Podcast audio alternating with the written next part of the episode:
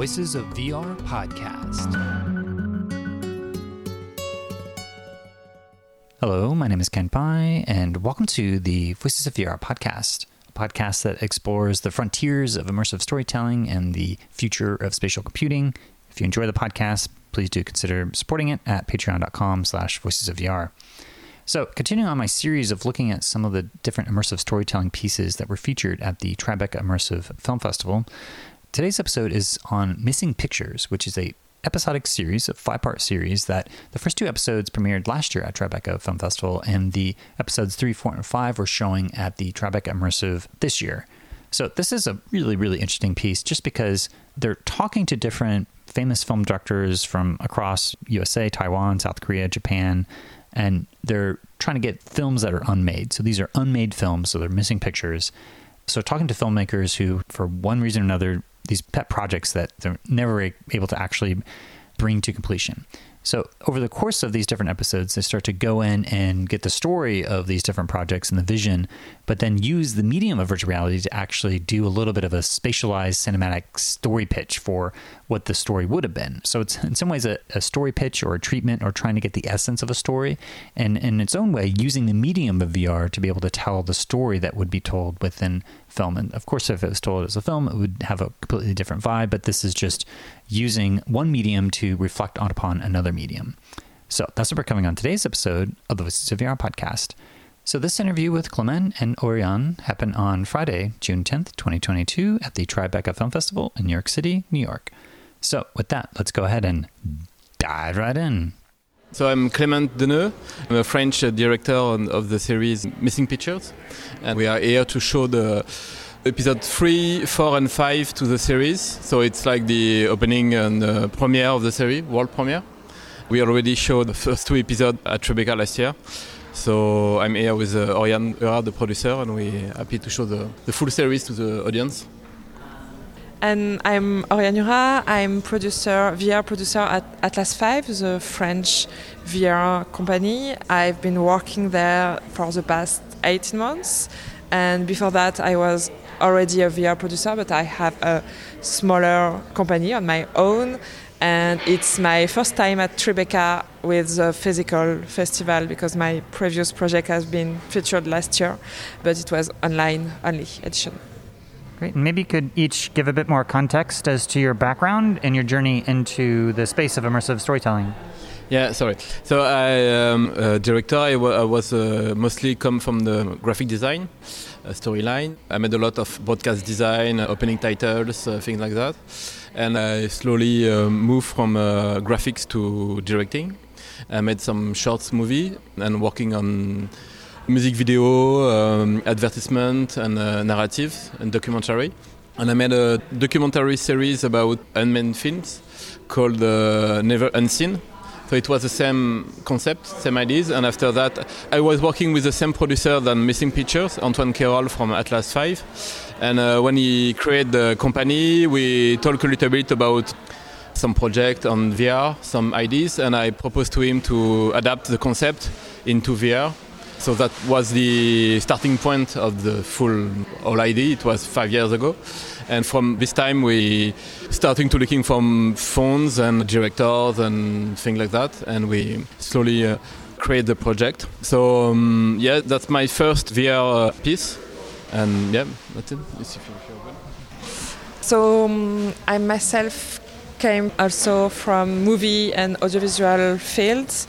So I made production studies in France and I started to work for Arte and other production companies like 10 years ago about transmedia it was already about interactive storytelling and how to engage the audience in new innovative projects and writings and then when i discovered vr i think it was at south by southwest in 2014 and i saw the project from felix and paul and i was immediately amazed by this new medium and this new way of storytelling. So I founded a, production company in France and I been able to produce a few pieces. The first one was I Love the Dead by Benjamin Nuel and it won a Venice VR award in 2018. So it was really, really amazing to premiere in such a large festival like Venice, and it was my first piece as a producer, my first VR piece as well. So it was a, very good start. And last year, I decided to join Atlas 5 as a VR senior producer. And Missing Pictures was my first project at Atlas. It was already, as Clément uh, said, it was already partly funded, the first was already made, the second episode was in the middle of production, so I mostly work on the last three and now for the world distribution of the piece. Yeah, I, I want to dig into the piece, but before I do, one of the things that I really was struck by in watching the credit sequence of these pieces of how many co-production collaborations you have across in Taiwan and Korea and France, and maybe you could talk a bit about the cooperation or collaboration of this piece amongst so many different leading edge producers across many different countries. Indeed, this is the biggest international co-production we ever made. Even at Atlas 5, we're used to international co-production, but we have five countries financially and legally involved. So we have France, UK, South Korea, Luxembourg, and Taiwan. And with different international filmmakers involved in the series, we've been able to shoot also in the US and in Japan. So it's two more countries. And did with working with, I think, 14 or 15 different studios for volumetric capture, for sound design, and for animation and VR integration. So it had been like a production challenge for my part, and also a creative challenge because the three last episode, even the second one, have been made during pandemic. So some shootings and some production have been totally remote, and it was also, let's say, an interesting challenge for Clément as well.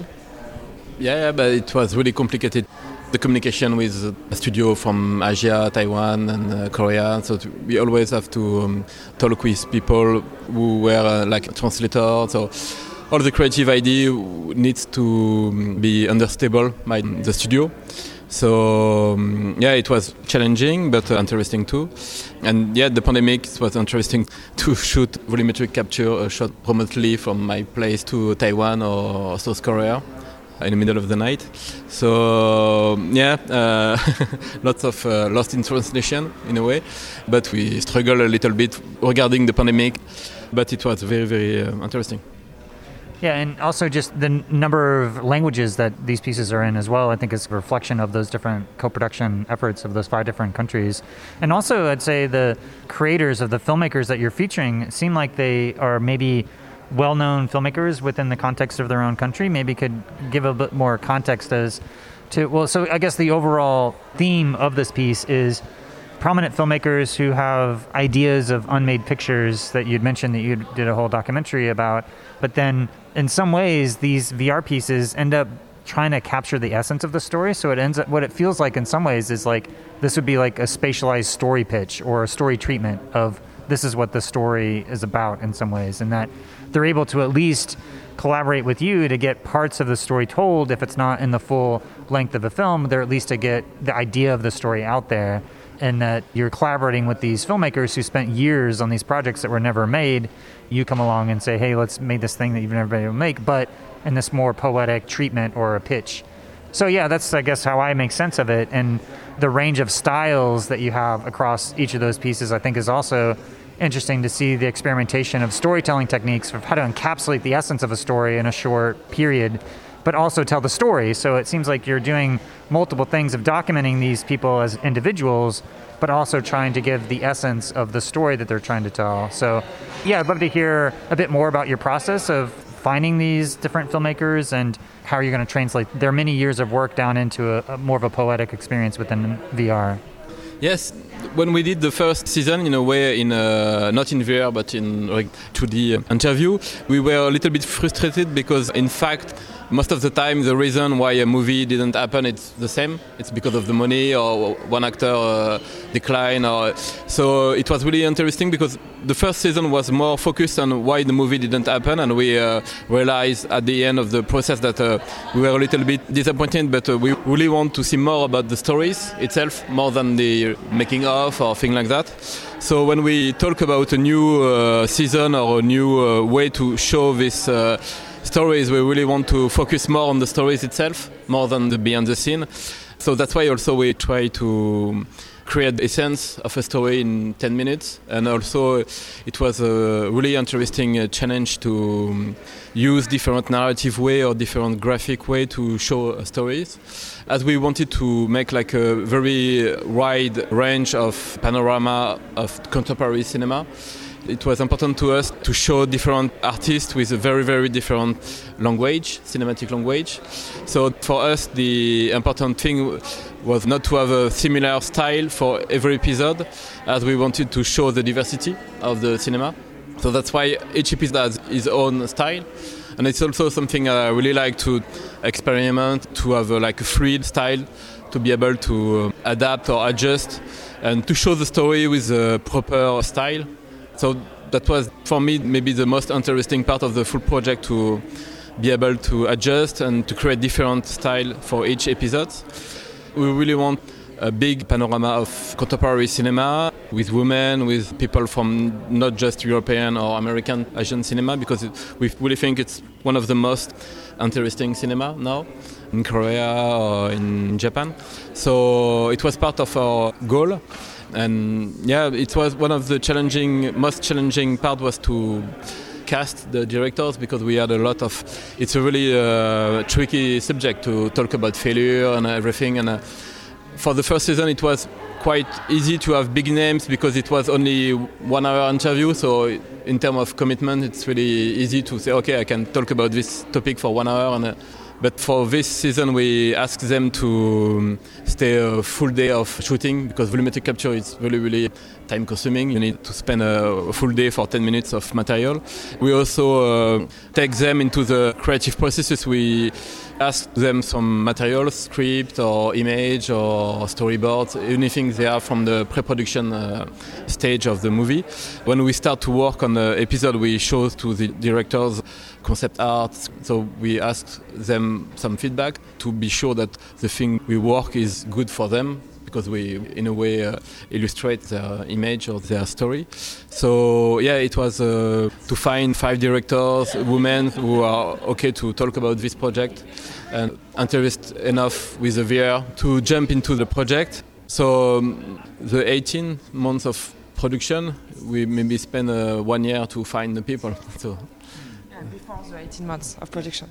And actually, the first season, I didn't work on it, but it was only. Oh, just to clarify, is the first season you're talking about the 2D film that you made, the unmade, and the second season is the VR piece. So the episodes one to five, right? First or second season, it's, it's yeah, maybe it's a mistake to, to, say that. Yeah, I just wanted to clarify that. It's just the same concept, but and I directed both, but it's really uh, different. It's just the concept was good enough to make a VR piece. So let, us say, let's say the first iteration of your concept was only male and mostly French filmmakers. So American and American, but it was also, yeah, it was the idea with Arte when Arte and BBC decided to commission this project. It was uh, supposed to be their first co-commission for this VR piece three years ago, and the idea for them, and it was also for Atlas really obvious that we couldn't make only US and French director and only male. It was about also about diversity and inclusivity in, in cinema.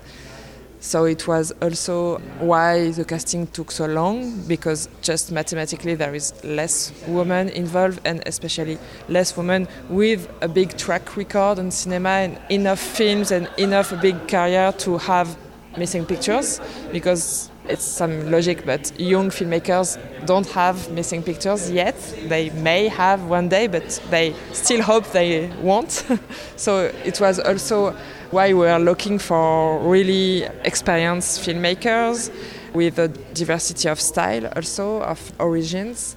And we had to find also filmmakers they had been enough confidence and willing to tell this story and this missing story is about like Clément said a failure like a gap in their career. So it was the most tricky part, and we are very glad to find these five amazing filmmakers. They have been very generous also to to play with us, to give us some material, some time for the volumetric capture, and in some episodes, they are the volumetric capture it's like they playing with the characters. Like Catherine Hardwicke in the Monkey Wrench Gang episode, she's playing with the 3D virtual characters around her. So she was really committed in the making and in the piece.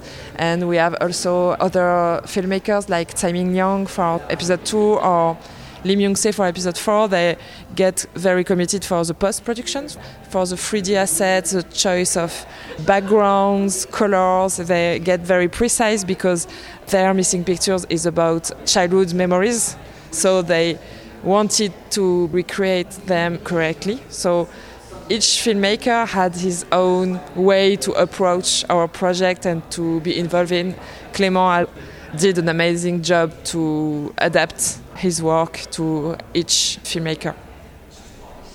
So maybe you could talk about the process of making this piece because you're not only looking at the existing script and screenplays, storyboards, all this material to make the film, but then on top of that, you have to tell the story of the creator. And so do you do the interview first and then have the volumetric capture and then see how you're able to build out the story or do you need to have the art first to be able to have an idea of what kind of spatial story you tell seems like it's a chicken and egg problem there where to start and you need to do both and maybe iterate a bit so talk through a little bit of that process of how to get started on a project like this once we get a name in a way or someone is enough interested into the process. I watched movie that I didn't see from him or her, and after that, the first really first step is uh, we do an interview.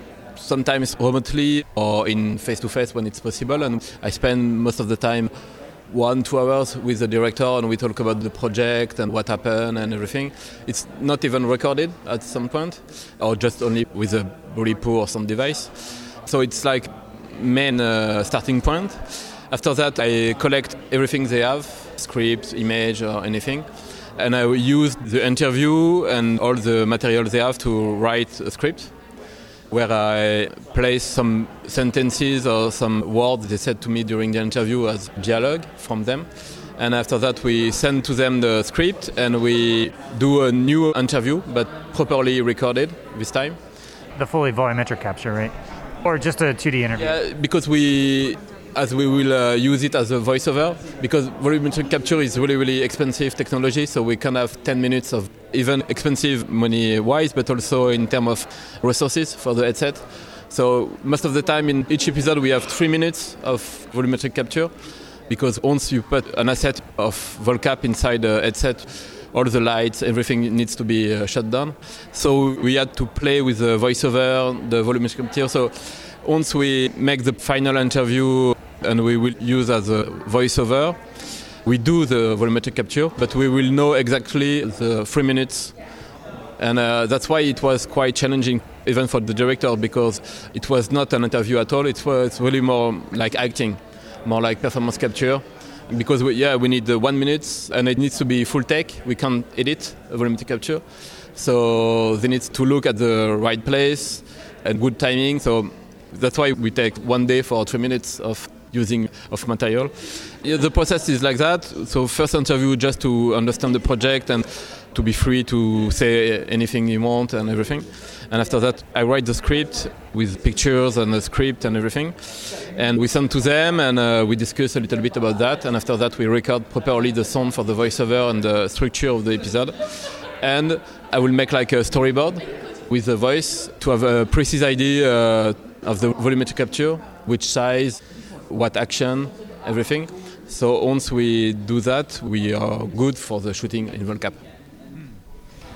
Yeah, for me, as I watched the pieces, I really appreciated both the style and the stories. For me, I think one of the, the stories that stuck out for me, at least the most, was the Monkey Wrench episode with Catherine Hardwicke. Uh, uh, actually, I don't know. I don't know if, if you saw their movies, but her first feature was 13 it was, uh, I think, maybe 20 years ago. I saw it when I was a teenager and it really struck me. And I think it was one of the first appearances for the actress Evan Rachel Wood.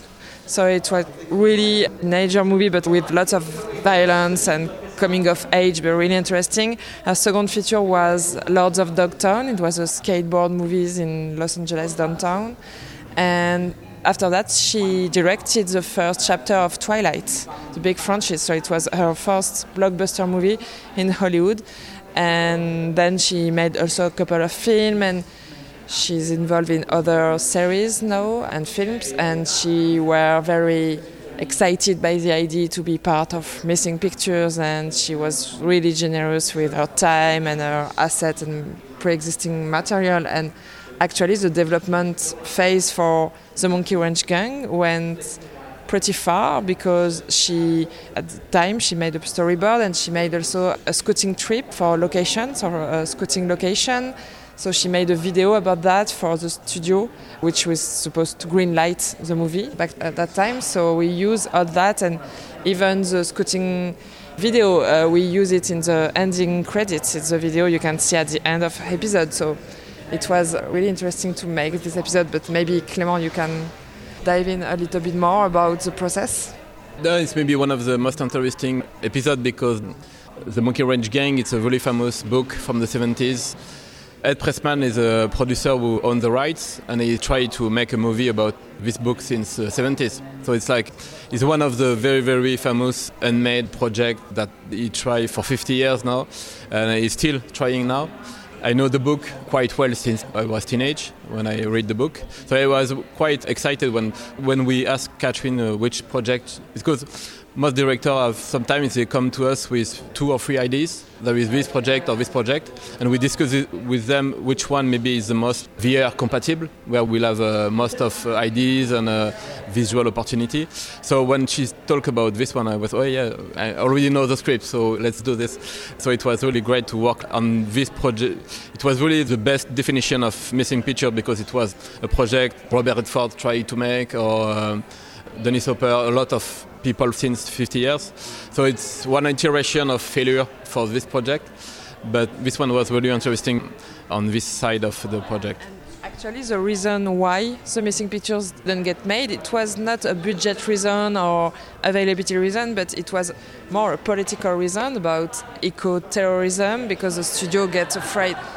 It's what Catherine Hardwicke said to us, so we didn't check this information, but she really convinced that the reason that her movie didn't get made at the end is because of the political issue about eco-terrorism that can be tricky at the time and it's I think still be a tricky issue now.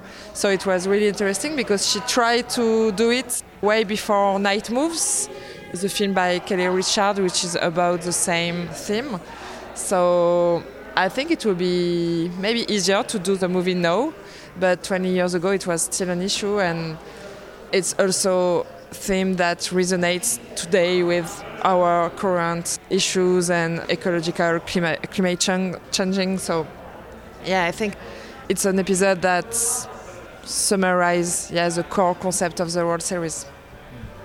Yeah, I think because it was one of those pieces that goes beyond just the budgetary reasons, that there's other political reasons, I think that's an interesting subtext to look at these projects that didn't get made and some of the reasons why they maybe didn't get made. And just the way that that episode starts with Catherine Hardwicke sitting at the campfire with the characters and you get introduced to each of those characters.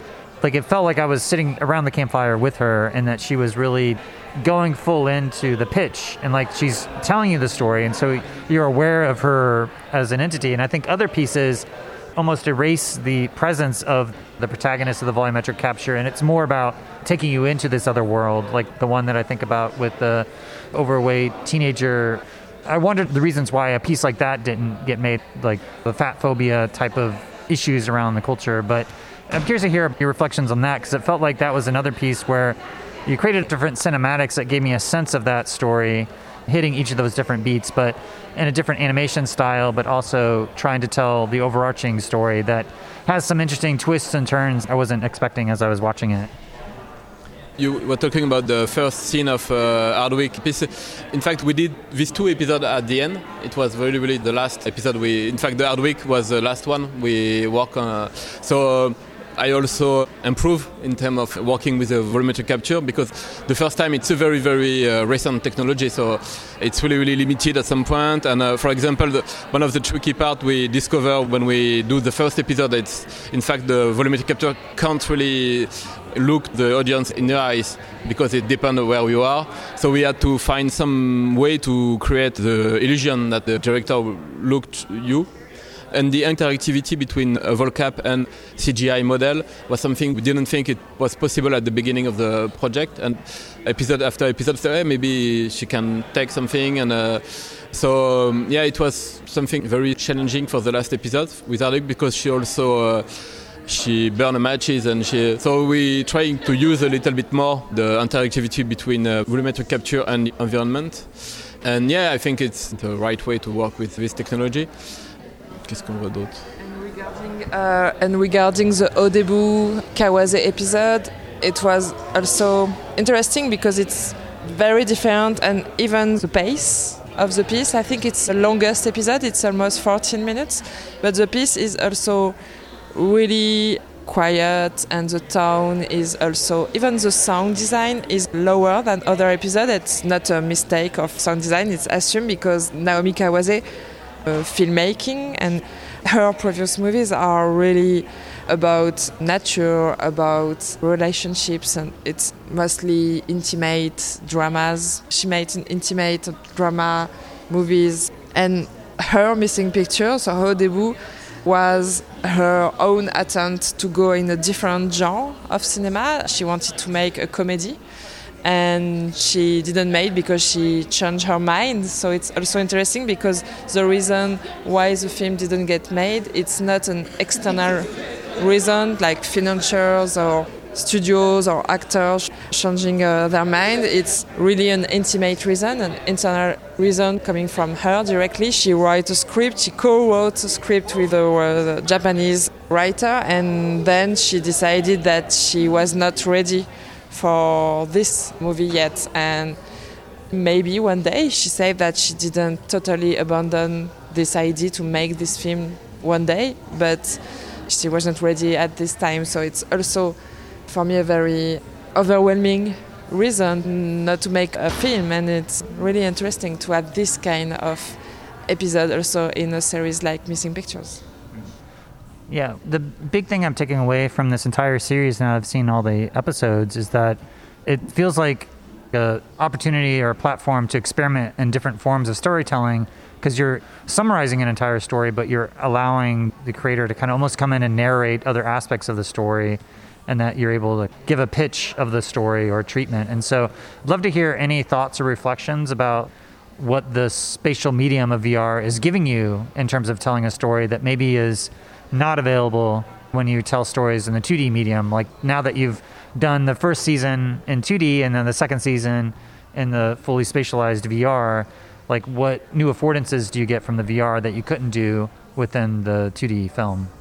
Uh, in fact, the, one of the frustrated thing on the first iteration is we wanted to show image from the unmade films, and at some point we figured that it's not making a movie instead of a director.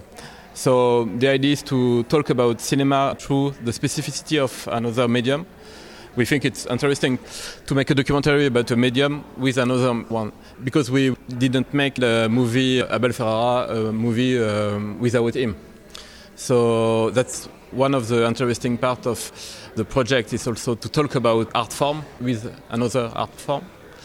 And for the VR, I think it's really, really interesting uh, as a medium with just one element, one sequence, something really, really short. You can give a lot of feeling or a sense of a bigger scale. So as we will have only 10 minutes to talk about the full stories as a summary or something really, really short, one of the origin of the project was Dear Angelica.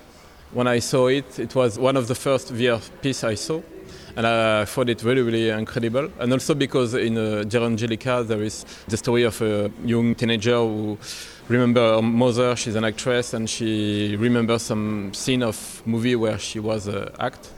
And so you, have inside this art piece some uh, image of movies, but in VR. And when I saw that, I said, oh, yeah, you can in fact have a feeling of a movie with just one scene in VR. Because also the use of the scale and the fact that you can have in very, very short time something really gigantic and something just after something really, really minuscule. So you can easily go very, very far on something huge like a blockbuster and uh, just after in the same scene talk about something very, very intimate. So this specificity of VR to be able to are going uh, very very different scale very fast visually but also emotionally. I think it's really really good to tell a story in a very very short time because you're able to use a lot of different scale of elements in the same almost in the same sentence. That's why, for example, in the Tsai Ming-liang episode, he talk about the moment where he's take him from his um, grandparents and he was really devastated by this. So we just showed a, a, huge hand of his father taking him from the. So it's almost like a metaphor. It's just a really huge hand taking him from the. So you are able in here to do something like that without editing. It's really uh, efficient in a way to be very um, strong emotion, very simple emotion, and also because it's a series about imagination, a, a dream so you are in a way uh, dive into a world of a director. It's like you are in, in his brain. So uh, at multiple layer, it was making sense. It's making sense to make this series in this medium. Yeah, I like that using one medium to document another medium because I'm doing a podcast to document VR, so I can understand that. But also, I've seen a lot of pieces just in terms of documentary generally as a form that explore the potentials of the medium storytelling wise and then eventually move into the more narrative pieces. So I feel like this piece, in some ways, is blending those two genres of the documentary aspect, but also telling the story elements. And so it's an interesting fusion in that way. But love to hear if you have any other reflections on storytelling and insights you get from working on this piece and what VR affordances are? Yeah, at Atlas 5 we focus from the beginning of the company on narrative VR. Narrative either documentary or fiction based, and I think a project like Missing Picture was a perfect combination of what's storytelling in VR with a documentary based material, but with dreamlike sequences. Like Clément said, we can't recreate movie that doesn't exist.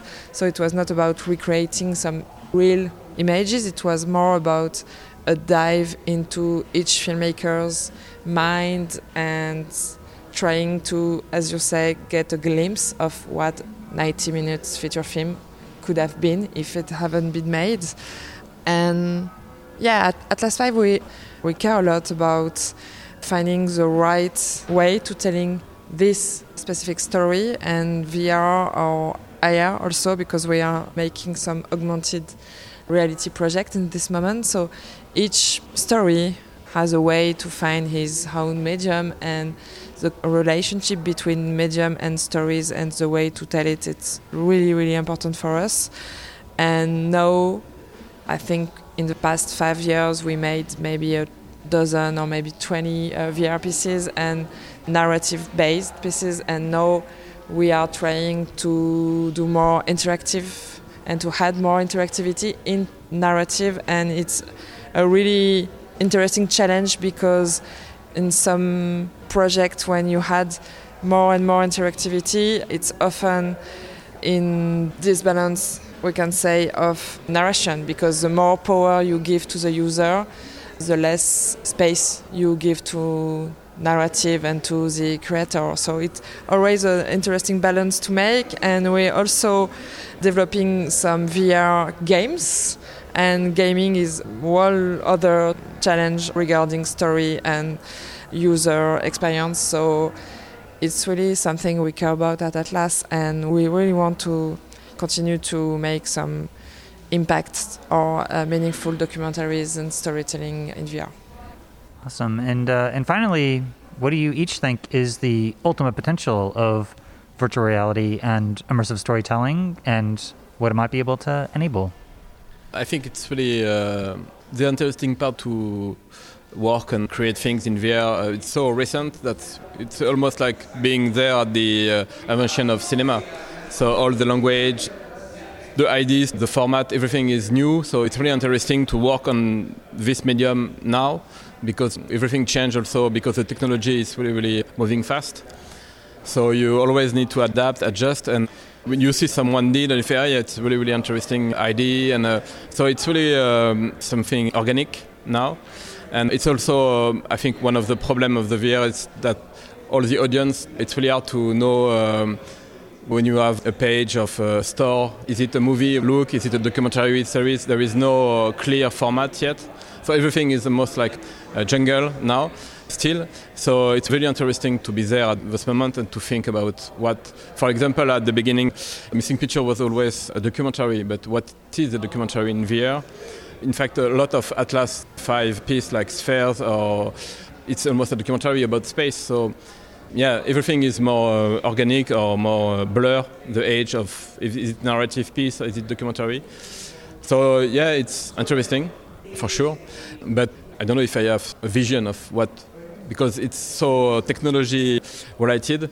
For example, we start the first episode of Missing Picture for um, the Oculus with Link, the Rift. So it was the style and everything was really, really uh, more details, more uh, light, everything.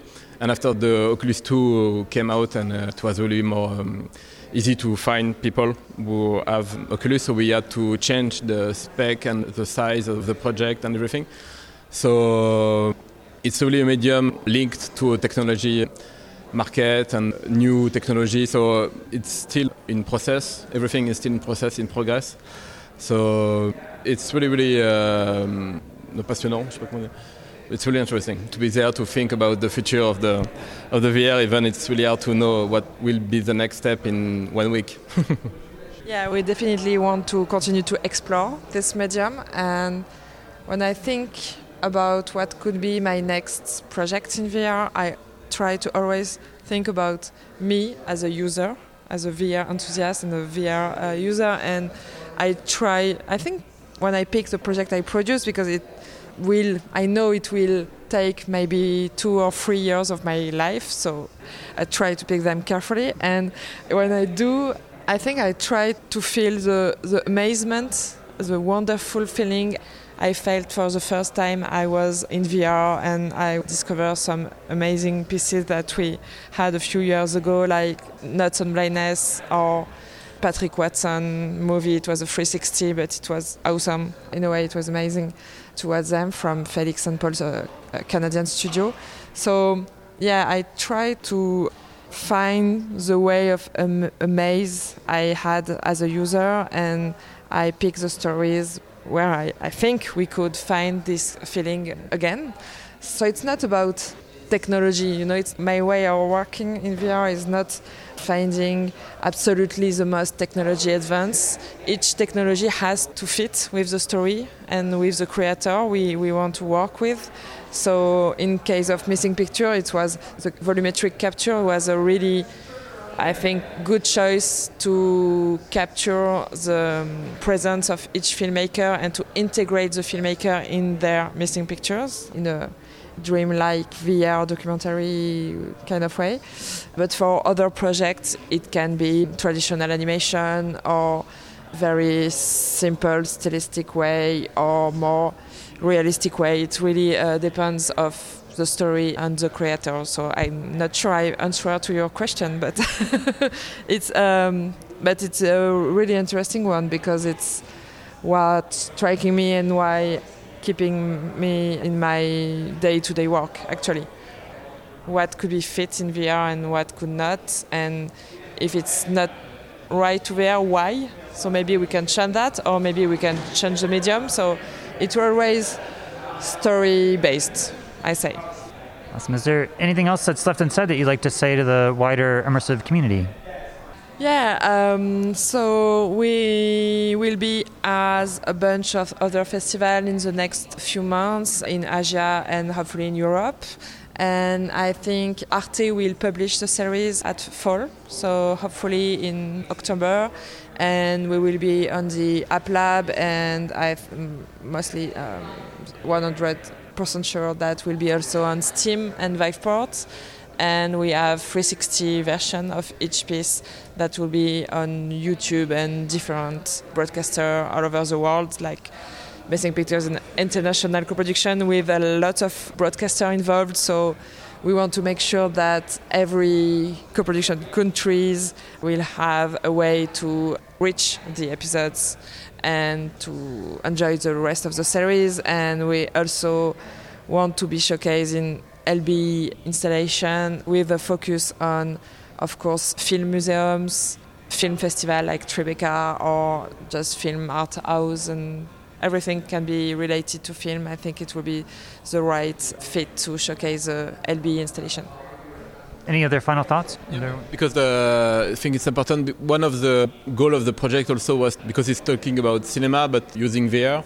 So it was also a way to take people who are uh, movie fan or movie lover in VR, and also for VR people who are a lot of uh, VR uh, fanatics are more video games passion.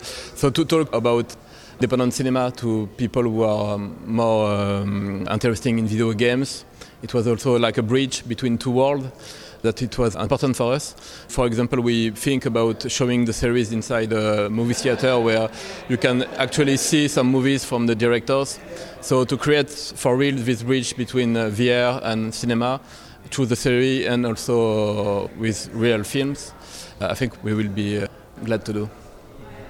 Awesome. Well, congratulations on finishing the series. I was able to watch the first couple of episodes during the pandemic while all the virtual conferences were happening. And so I was able to watch the first couple of episodes virtually. And then it's nice to see them all together here, all five of the episodes. And uh, so, yeah, quite an epic effort. So, congratulations on finishing it. And thanks for joining me here on the podcast to be able to help unpack it all. So, thank you. Thanks. Sorry for uh, our English. thank you. So that was Clément Deneux. He's a French director of the series Missing Pictures, as well as Oriane Hurard, a VR producer at Atlas V, which is a French VR company, and she previously worked as a VR producer.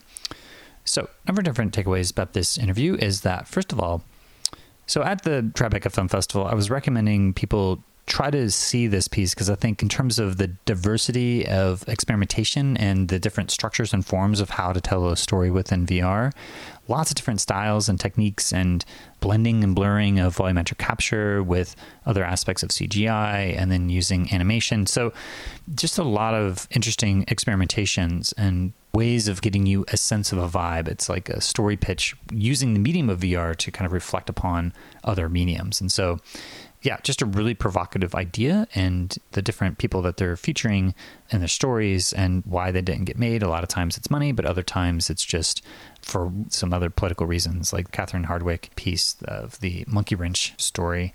Yeah, so the other thing is that this was a vast collaboration across many different XR and immersive producers. Just worth looking at some of the co producers of this project because lots of different uh, important entities that are out there trying to push forward the structures and forms of immersive storytelling across all these different regions from USA, Taiwan, South Korea, Japan, and UK.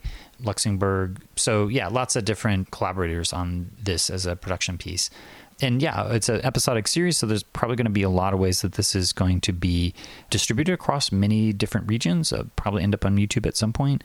It's more of a cinematic 360 video depiction of all of these. There was a VR native app that I saw, but I think this is a piece that probably worked pretty well translated into 360 video and also just has lots of different languages as well as it's this vast international co-production across all these different countries. So that's all that I have for today. And I just wanted to thank you for listening to the Voices of VR podcast. And if you enjoy the podcast, then please do spread the word, tell your friends, and consider becoming a member of the Patreon. This is a listener supported podcast. And so I do rely upon donations from people like yourself in order to continue to bring you this coverage. So you can become a member and donate today at patreon.com slash voices of VR. Thanks for listening.